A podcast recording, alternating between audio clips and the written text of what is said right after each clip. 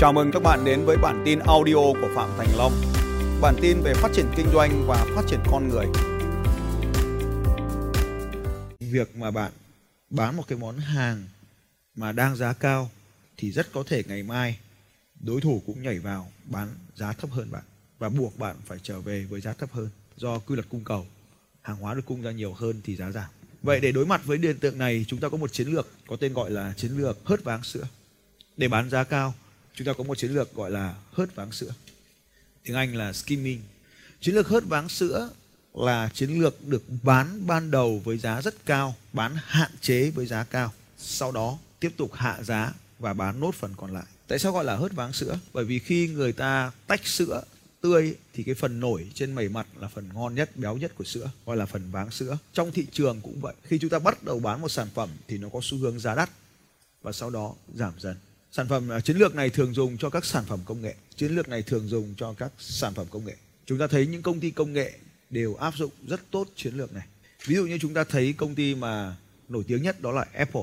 Những ngày đầu tiên ra thị trường bao giờ họ cũng bán loanh quanh khoảng 20 mấy triệu.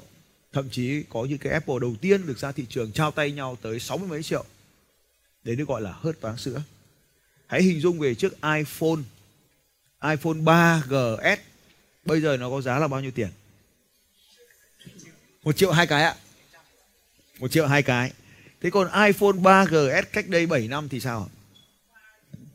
3 triệu. 10 năm trước thì sao? Khoảng 32 triệu. Như vậy giá của nó được giảm dần theo thời gian.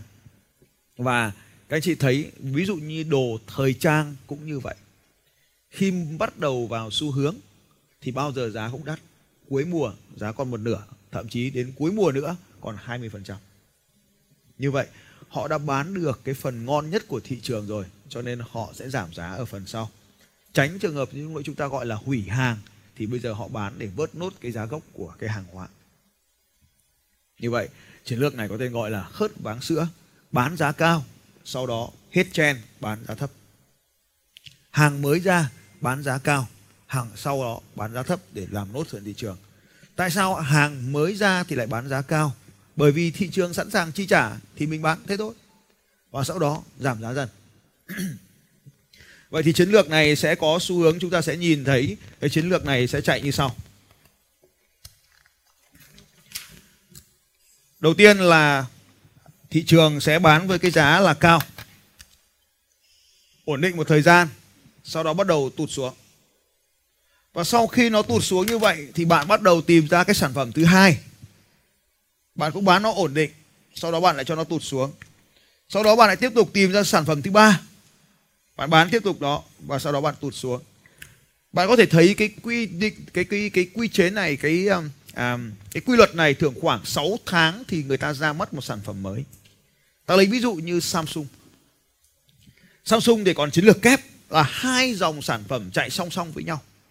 Nó khiến cho lúc nào họ cũng bán được giá cao cả. Bạn thấy rằng là Note 8, sau đó đến gì ạ?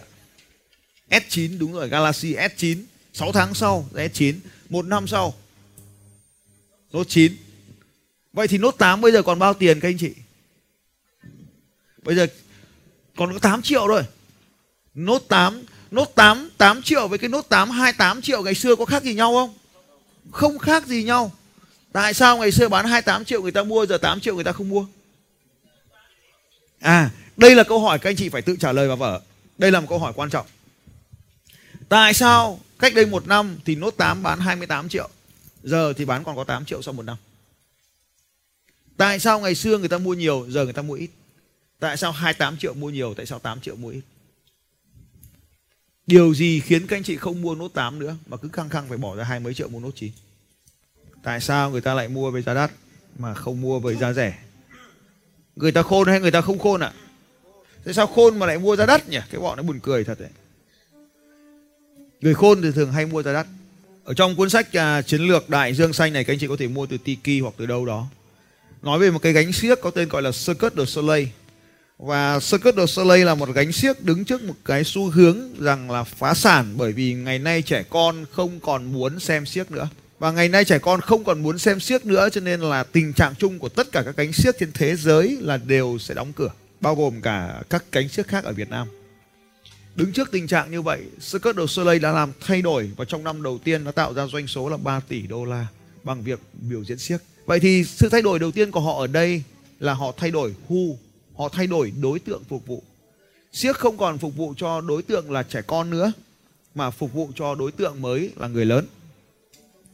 Họ thay đổi where, họ không biểu diễn ở các nhà siếc thông thường nữa mà họ đưa về Las Vegas và những trung tâm lớn của nước Mỹ. Và họ thay đổi what, họ không làm cái xính siếc như ngày xưa nữa mà họ chuyển sang siếc kết hợp với vũ kịch. Cirque du Soleil đã trở nên thành công bởi tạo ra một thị trường xanh mới. Người ta mua Cirque du Soleil không còn chỉ là sự tò mò như ngày xưa nữa, mà người ta mua Cirque du Soleil bởi sự thưởng thức thực sự đến từ âm thanh, ánh sáng, hình ảnh, vũ kịch và đầy đủ. Bên vũ kịch tức là múa và có cả kịch bản. Và tất cả những động tác múa có kịch bản âm thanh đó đều là những động tác biểu diễn siếc với nước, với dây, với sự nguy hiểm, với sự nhào lộn và có kịch bản thôi. Đó chính là lý do Cirque du Soleil đã thay đổi 3 yếu tố và khiến cho giá của nó thay đổi một cách đáng kể. Ở vị trí VIP nhất, chúng ta phải trả tới trên 1.000 đô la để có một chiếc ghế để ngồi. Tôi và vợ tôi ngồi ở phía đằng sau, giá là 108 đô la cho một ghế ngồi. Tôi muốn vào Cirque du Soleil chỉ để hiểu tại sao họ lại được viết ở trong cuốn sách Chiến lược Đại Dương Xanh này. Và sau khi vào xong thì lần nào tôi đến Las Vegas, tôi cũng phải cố gắng mua được vé Cirque du Soleil để vào xem. Và điều kỳ diệu nữa là mỗi lần vào trong Cirque du Soleil không bao giờ các bạn phải xem lại vở kịch đã xem lần trước. Đó là yếu tố vô cùng tuyệt vời. Nếu chúng ta xem siếc, bạn sẽ thấy siếc thú, siếc chó, siếc mèo, xem xong một thời gian đoán được kịch bản. Còn Cirque du Soleil xem hết vở này đến vở khác chẳng bao giờ hết. Và họ cứ đi lưu diễn vòng quanh thế giới như vậy. Như vậy ở đây chúng ta đã tạo ra được những cái điều tại sao họ lại không mua với cái giá 8 triệu. Bởi đơn giản, rất đơn giản thôi, là vì có một cái sản phẩm 28 triệu khác thay thế rồi. Nên họ không mua nữa. Đúng không nhỉ? Và chúng ta có thể nhìn thấy ở đây, khi Note 8 ở đây đi, thì chúng ta có S9 ở đây. Rồi chúng ta có Note 9 ở đây. Và khi Note 9 đang có giá ở đây thì không có lý do gì mà người ta lại mua cái Note 8 với cái giá cũ cả. Cho nên khi mà S9 ra là giá của Note 8 bắt đầu giảm rồi. Vậy thì chúng ta thấy một trong những nguyên lý ở đây là họ đã có một cái sản phẩm thay thế.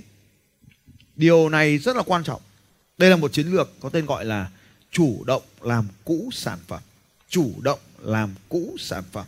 Chiến lược này giúp cho tăng tỷ lệ mua hàng trở lại của khách hàng. Những người đã mua Note 8 có xu hướng sẽ đổi thành Note 9 với cái giá cao hơn.